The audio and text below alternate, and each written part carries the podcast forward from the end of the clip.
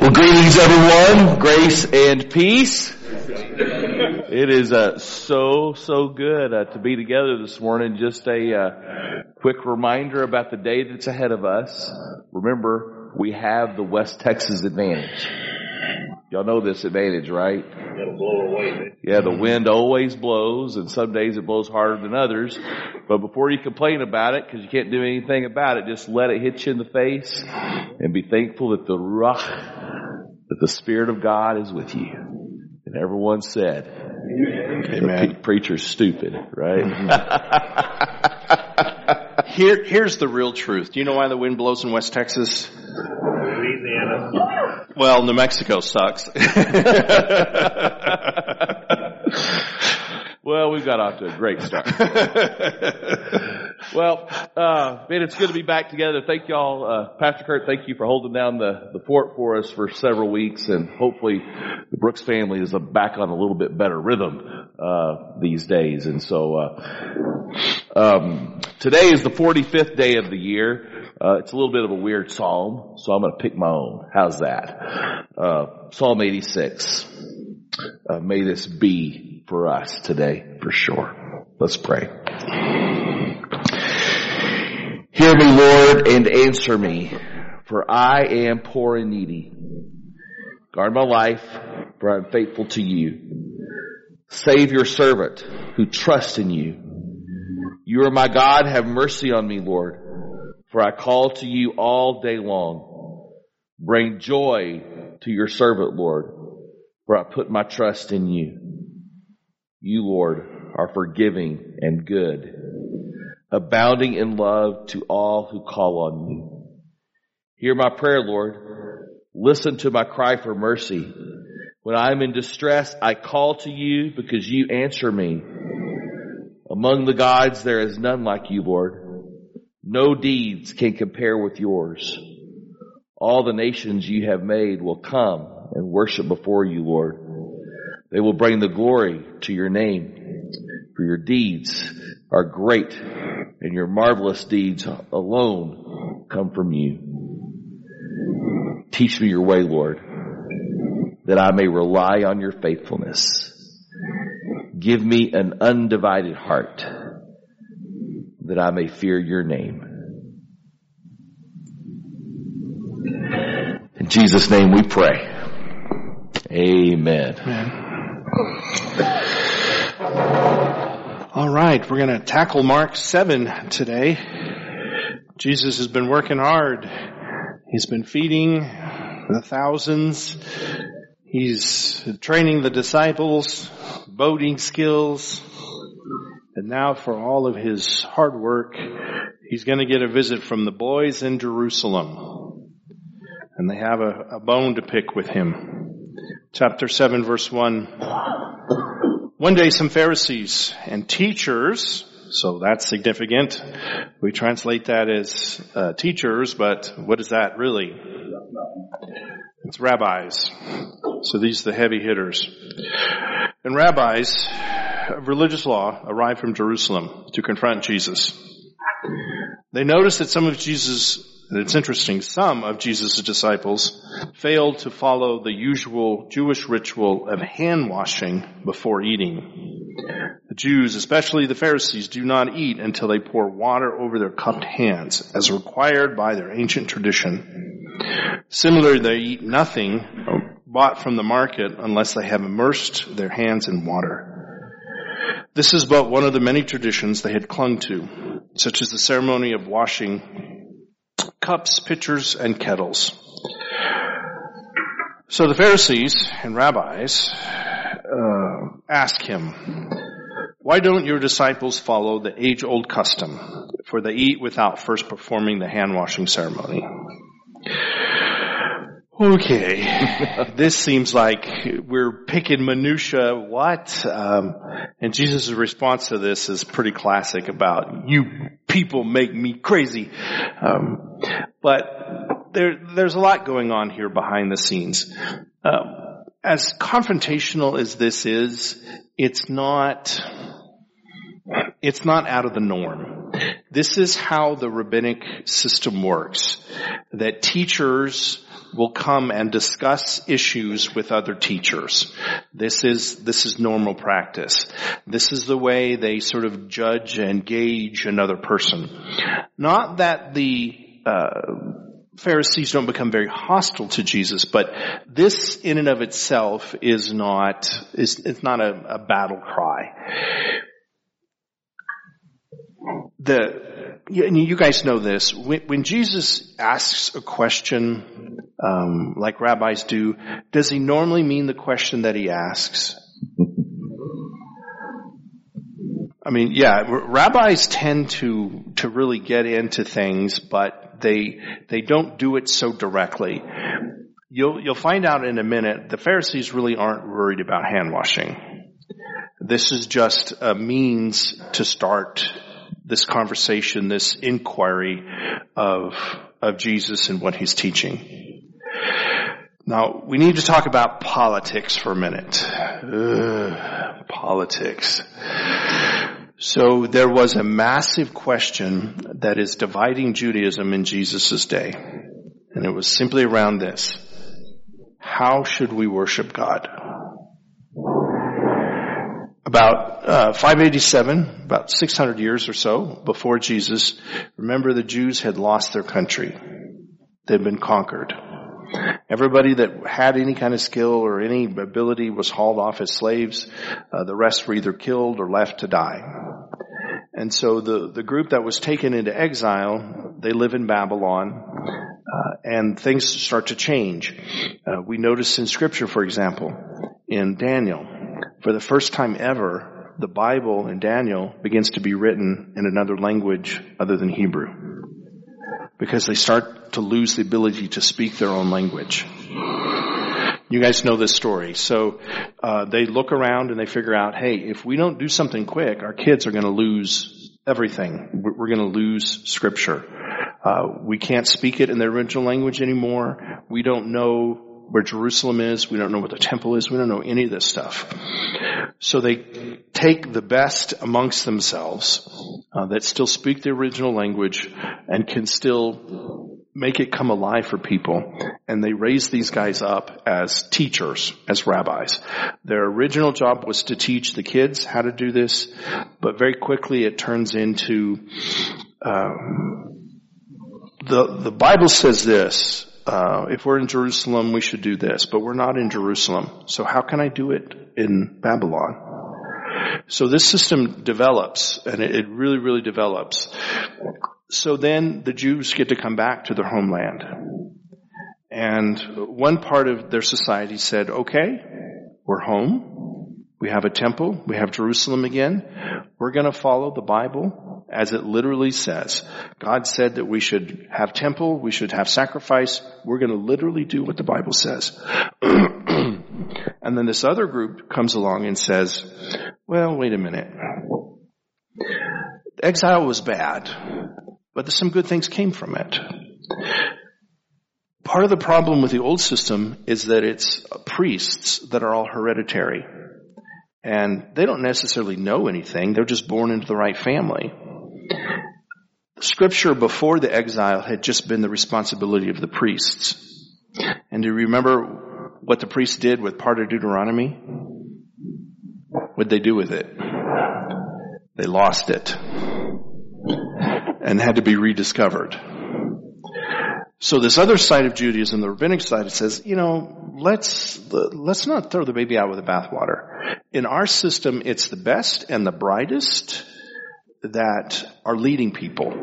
You know, the educational system works sort of like Darwinism. Um, as long as you're learning, as long as you're growing, you can stay in the system. If not, you drop out and you go do something else. So you have this meritocracy versus this aristocracy. And it's, it, it's, it's very different. The other thing the rabbinic uh, sources said was, um, everybody, everybody's responsible for learning scripture. If we leave it just in written form with a few priests, it's going to be lost. It can be destroyed. But if everybody spends one day a week really studying the scripture, it's going to be written in our hearts and it can't be lost. So you don't have to go through this discussion very long before you realize which side of Judaism does Christianity grow out of? Is it temple or is it rabbi? It's very much rabbi. What we're doing today is synagogue. Men gathering together to study scripture to make it applicable to today. So this is the split, the big split. You have the Sadducees, the priests, and the other side you have rabbinic Judaism. Which side is Jesus on? Hmm? Yep. Yeah, but is he is he a, a priest or is he a rabbi? Yeah. So Jesus is way over here. He's definitely in the rabbinic movement. Uh, he'll fight with the Sadducees. So in, in, the sense you have the conservative priests and you have the, the liberal, uh, rabbis. And so Jesus is on this side. Okay? So if I just take this side though, if I take the rabbinic movement, there are branches within this. Uh, there, there's two schools. There's the, the very, very progressive, uh, which are the Hillel, and these are the Pharisees. And then there's a conservative side of the rabbinic movement, which is Shammai, which is Jesus. Okay, so massive politics going on here. And this is the big difference. In the original law, in Exodus uh, 30, 19, if you want to look at it, um, this is the law about washing your hands. So it's 30, 19.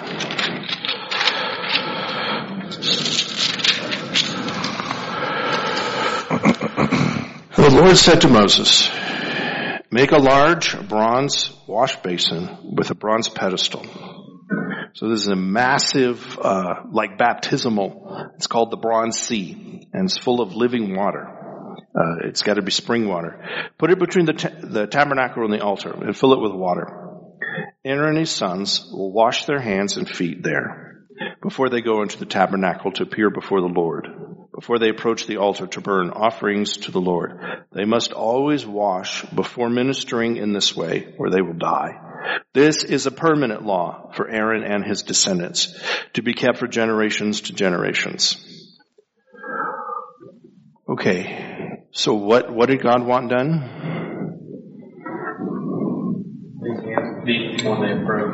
Who?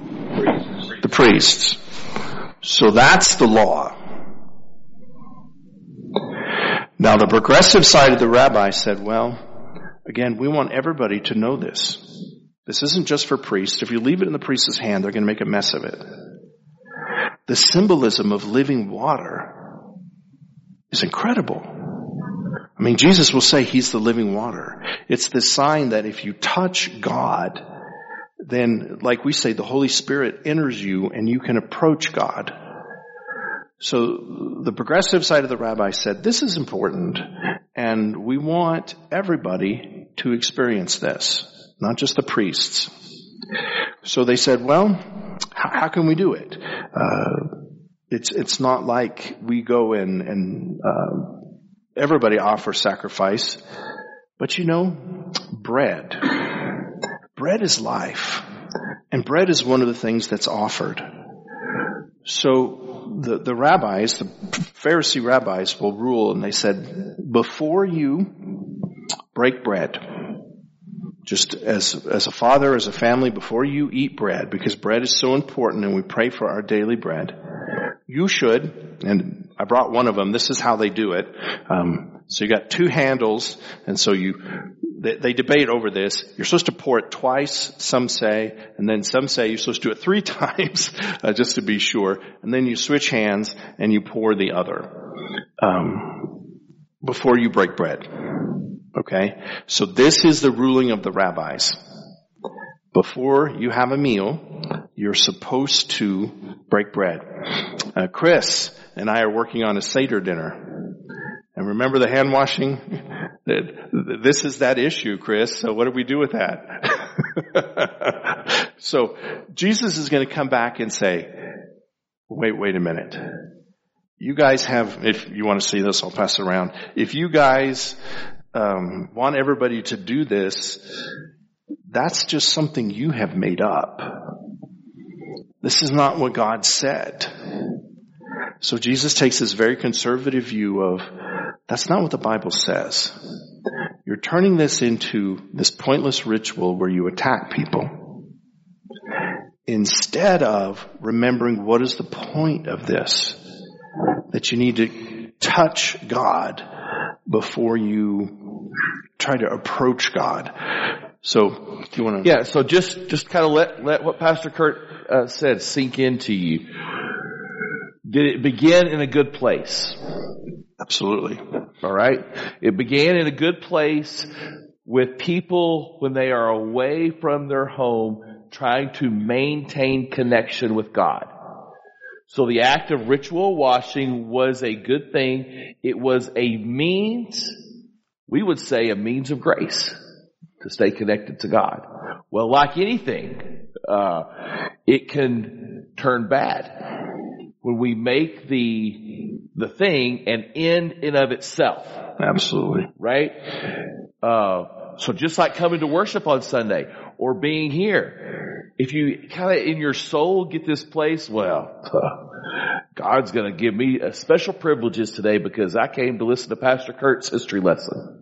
Right? you, you do get a special bonus. Yeah, that's right. No. Purpose of us being here together in this, in this room with each other around God's Word is for allow, is to allow our hearts to be touched by the living God. And for us to leave here changed so that when we head out into the world and get hit in the jaw, we won't hit somebody in the jaw back. Right? This becomes a means of grace. And what is happening here is it became a means to control people. Mm-hmm. And that, that's what ticks Jesus off. Uh, and whenever you kind of go outside the bounds of, of who we're made to be, uh, this is where Jesus gets irate with these people. Go ahead. Yeah, verse six. Jesus, he, he fires all cannons here. Jesus replied, you hypocrites. Um, he's, he's not happy. Uh, you are, like he says, whitewashed tombs. You're, you're not talking about hand washing because you want people to approach God. You're using this to pick a fight. Um, you're, you're really trying to call me out because I'm more the conservative Shammai side as opposed to Hillel. And then Jesus goes into full, rabbinic mode and he uh, starts quoting scripture. This is what rabbis will do to each other. Um, so he quotes Isaiah. And uh, man, this one hurts. These people honor me with their lips, but their hearts are far away. Um, and again, Jesus is just recalling this from memory. Remember, he's got the, all the scriptures memorized. Their worship is a farce, for they replace God's commands with their own man-made teaching. Man, I wish I had that command of scripture, you know, that I could find the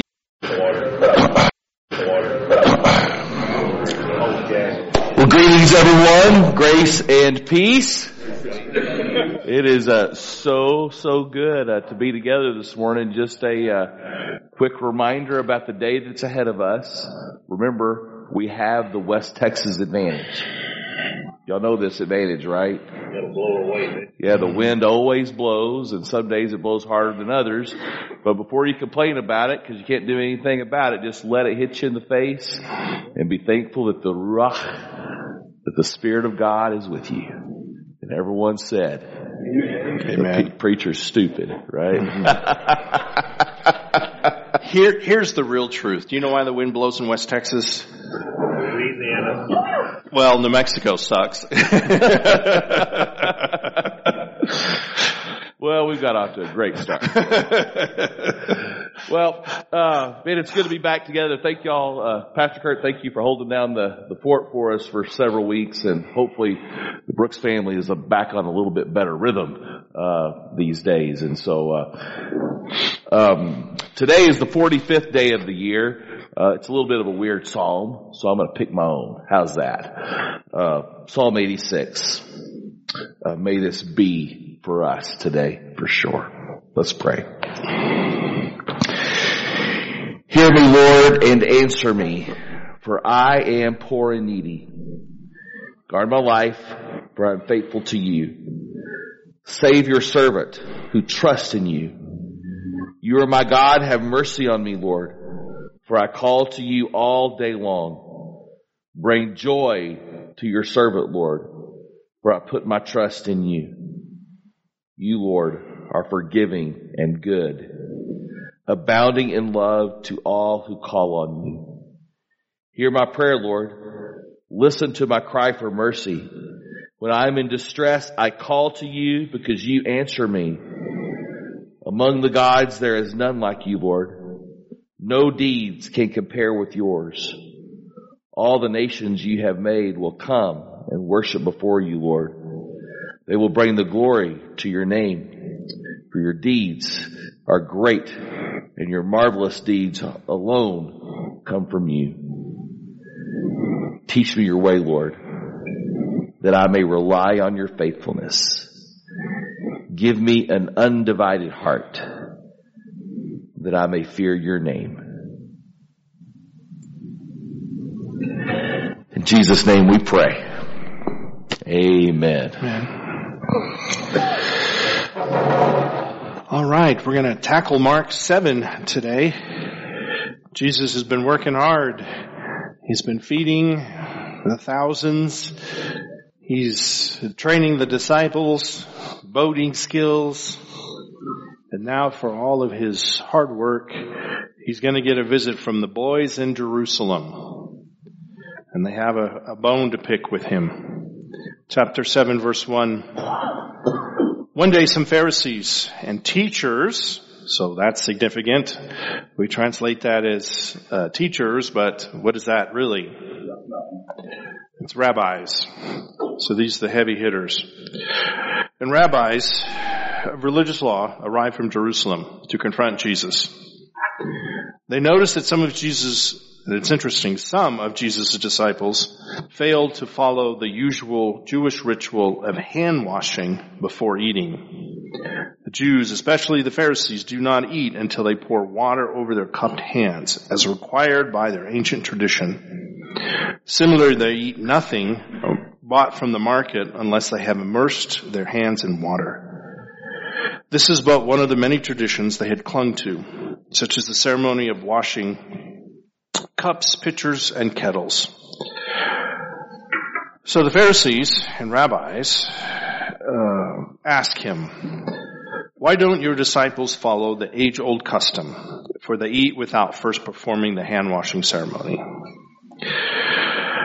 Okay, this seems like we're picking minutia. What? Um, and Jesus' response to this is pretty classic about you people make me crazy. Um, but there, there's a lot going on here behind the scenes. Um, as confrontational as this is, it's not. It's not out of the norm. This is how the rabbinic system works. That teachers will come and discuss issues with other teachers. This is, this is normal practice. This is the way they sort of judge and gauge another person. Not that the, uh, Pharisees don't become very hostile to Jesus, but this in and of itself is not, is, it's not a, a battle cry. The, you guys know this. When, when Jesus asks a question, um, like rabbis do, does he normally mean the question that he asks? I mean, yeah, rabbis tend to to really get into things, but they they don't do it so directly. You'll you'll find out in a minute. The Pharisees really aren't worried about hand washing. This is just a means to start this conversation, this inquiry of, of Jesus and what he's teaching. Now, we need to talk about politics for a minute. Ugh, politics. So there was a massive question that is dividing Judaism in Jesus' day. And it was simply around this. How should we worship God? About uh, 587, about 600 years or so before Jesus, remember the Jews had lost their country. They'd been conquered. Everybody that had any kind of skill or any ability was hauled off as slaves. Uh, the rest were either killed or left to die. And so the, the group that was taken into exile, they live in Babylon, uh, and things start to change. Uh, we notice in scripture, for example, in Daniel, for the first time ever, the Bible in Daniel begins to be written in another language other than Hebrew. Because they start to lose the ability to speak their own language. You guys know this story. So uh, they look around and they figure out, hey, if we don't do something quick, our kids are going to lose everything. We're going to lose scripture. Uh, we can't speak it in the original language anymore. We don't know where Jerusalem is. We don't know what the temple is. We don't know any of this stuff. So they take the best amongst themselves uh, that still speak the original language and can still make it come alive for people. And they raise these guys up as teachers, as rabbis. Their original job was to teach the kids how to do this, but very quickly it turns into, um, the, the Bible says this, uh, if we're in Jerusalem, we should do this, but we're not in Jerusalem. So how can I do it in Babylon? So this system develops, and it really, really develops. So then the Jews get to come back to their homeland. And one part of their society said, okay, we're home. We have a temple. We have Jerusalem again. We're going to follow the Bible as it literally says. God said that we should have temple. We should have sacrifice. We're going to literally do what the Bible says. and then this other group comes along and says, well, wait a minute. Exile was bad but some good things came from it. Part of the problem with the old system is that it's priests that are all hereditary. And they don't necessarily know anything. They're just born into the right family. Scripture before the exile had just been the responsibility of the priests. And do you remember what the priests did with part of Deuteronomy? What'd they do with it? They lost it and had to be rediscovered. So this other side of Judaism, the rabbinic side, it says, you know, let's, let's not throw the baby out with the bathwater. In our system, it's the best and the brightest that are leading people. You know, the educational system works sort of like Darwinism. Um, as long as you're learning, as long as you're growing, you can stay in the system. If not, you drop out and you go do something else. So you have this meritocracy versus this aristocracy and it's it, it's it's very different. The other thing the rabbinic uh, sources said was um, everybody everybody's responsible for learning scripture. If we leave it just in written form with a few priests, it's going to be lost. It can be destroyed. But if everybody spends one day a week really studying the scripture, it's going to be written in our hearts and it can't be lost.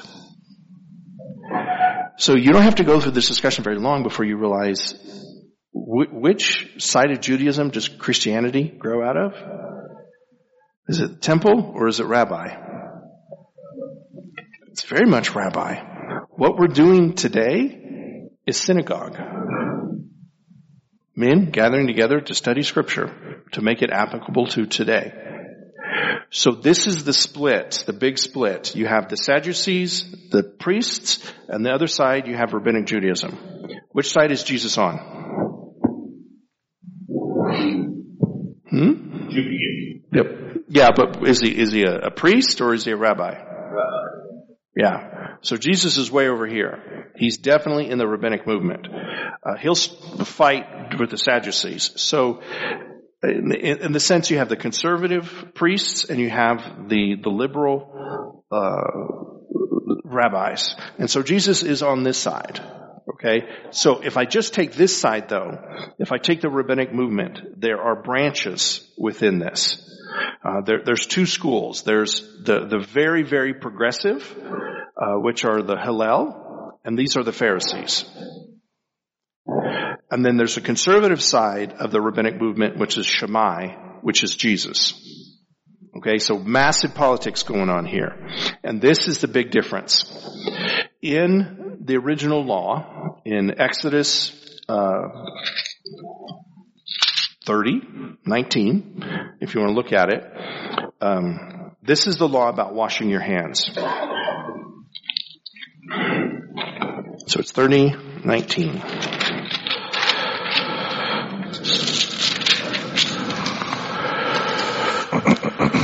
The Lord said to Moses, make a large bronze wash basin with a bronze pedestal. So this is a massive, uh, like baptismal. It's called the Bronze Sea, and it's full of living water. Uh, it's got to be spring water. Put it between the, the tabernacle and the altar, and fill it with water. Aaron and his sons will wash their hands and feet there before they go into the tabernacle to appear before the Lord before they approach the altar to burn offerings to the Lord. They must always wash before ministering in this way or they will die. This is a permanent law for Aaron and his descendants to be kept for generations to generations. Okay. So what, what did God want done?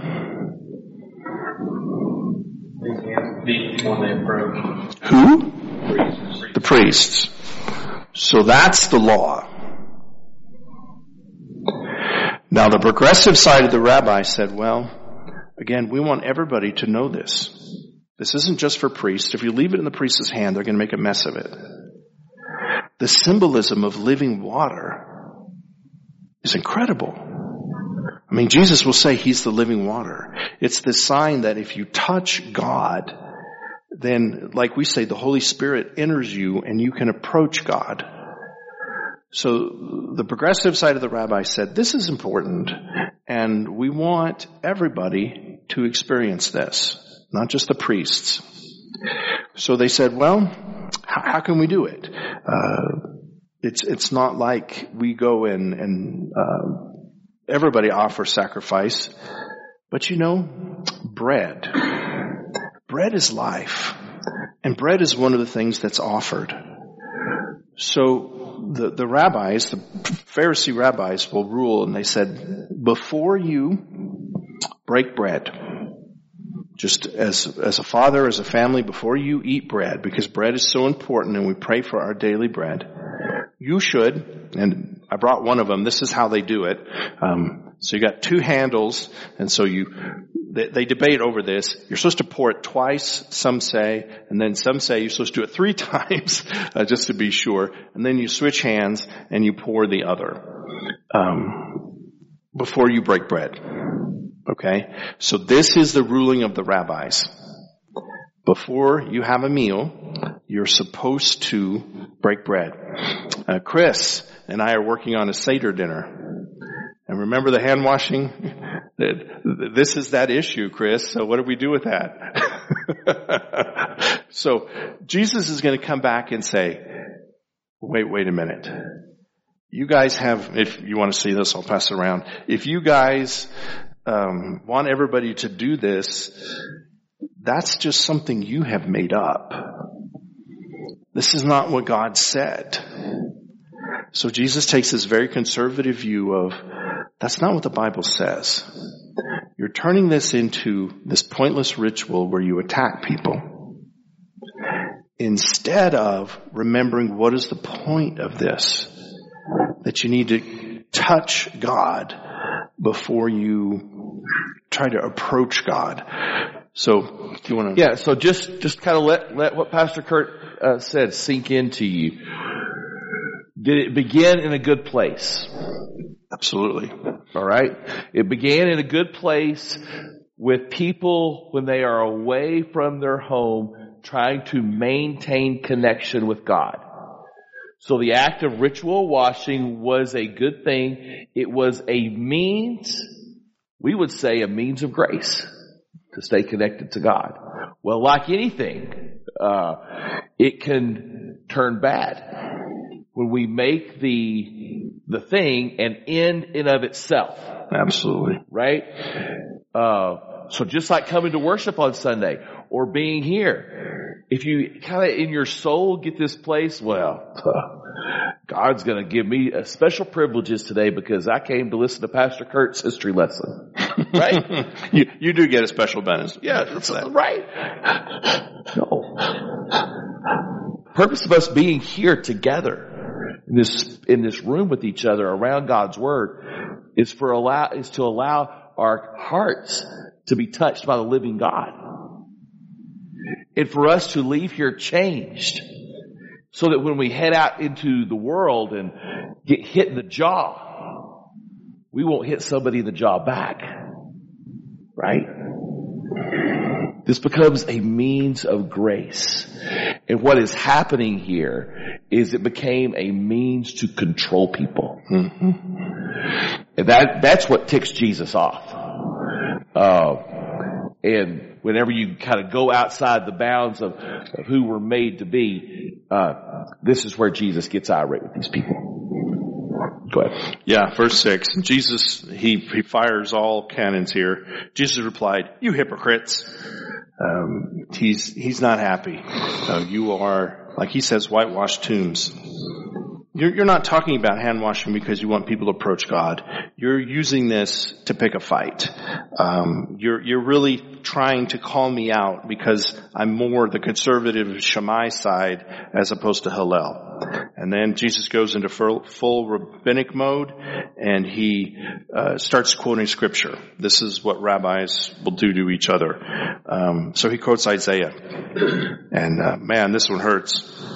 These people honor me with their lips, but their hearts are far away. Um, and again, Jesus is just recalling this from memory. Remember, he's got the, all the scriptures memorized. Their worship is a farce, for they replace God's commands with their own man-made teaching. Man, I wish I had that command of scripture. You know, that I could find the perfect, um, quote. I mean, just, just pull it out. But he, he's absolutely right. You've turned this into, like Steve said, a, a tool. It's a bludgeon where you're trying to pick a fight. Man, I wish, wish Christianity didn't do this still. I wish we didn't.